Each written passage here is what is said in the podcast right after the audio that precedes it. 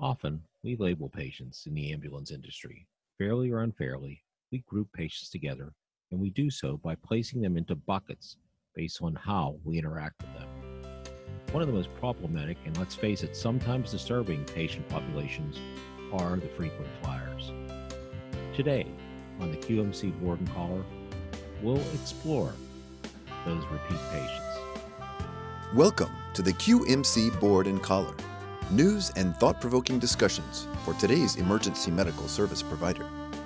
The Board and Collar podcast series is brought to you by QuickMed Claims, a national leader in emergency medical transportation revenue cycle management and reimbursement consulting. Now, your host for today's podcast, QMC's Director of Client Services, Gary Harvat. Since this podcast addresses all things ambulance, the biggest threat that these patients present is that they can potentially become an audit flag on an auditor's radar screen.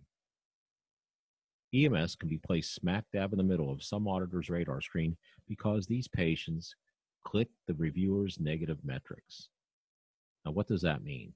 For some reason, there is an assumption in the payer world that EMS is involved in some sinister plot to bilk the system out of dollars when a patient uses pre hospital services multiple times in a relatively short calendar span. Aside from the 911 scenario, repeat routine transport patients really get under the grill of the rule monitors. We'll concede that the industry's bad boys, who really do have some sinister plot to defraud the system, have played an unfortunate role in creating this audit climate we find ourselves entwined in today. Still, we argue that most of us are playing by the rules and doing all we can to serve our communities. The bottom line is repeat patients tend to sometimes be abusers or, stated a bit less condemning, overusers of the EMS system. Naturally, the system wishes to minimize the cost expended on these patients and therefore often misdirects its efforts to control those costs by pseudo penalizing the provider community rather than to nip the problem in the bud by manipulating patient habits. The provider community is easier to directly control. God forbid we upset the patients. So we'll focus on fixing the output rather than the input. Audit, penalize, and repeat as necessary. There's only so much your billing office can do to attack the issue.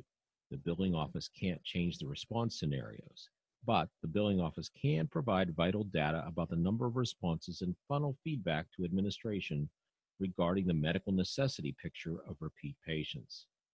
Constant review of these patients is critical. But do you welcome the feedback? If not, you should. A billing office that's empowered to report on trends they find as they are turning your PCRs into claims is vital to your success. Any billing office that can't take time to report to you, in house or outsourced, is not helping your cause. This information will lead you to developing a much needed plan of attack and hopefully before the audit request arrives in the mail. Once you have the numbers and the info in your hands, then you and your EMS administrative staff must develop a plan to communicate with patients and prepare to take action to limit the potential negative effect. It's very hard to do, I know.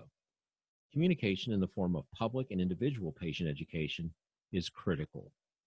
Collaboration with care managers in other disciplines, as well as patient counselors at the payer and facility level, can be very helpful to you. Work together with other healthcare providers that also care for your repeat patients so there are unified discussions in joint meetings about the needs of the patient long term. Plan to meet those needs with a unified approach that may minimize the number of times you have to visit the patient for less than medically necessary reasons burying your head in the sand is the worst thing you can do for the overall health of your EMS organization when it comes to this patient population. Don't ignore the repeat conundrum. Pull a report today and look at the number of frequent flyers you are serving. Can you pull a report? If not, you may have a problem. Make sure you are able to access a report that determines the number of patients you see on a regular basis. Does your billing office tip you off about patients who are costing you time and energy? If not, you may have a problem. This short podcast today hopefully provided you with a few tips on managing repetitive patients. Thanks so much for attending. I hope you have a good day. And hey, be safe out there.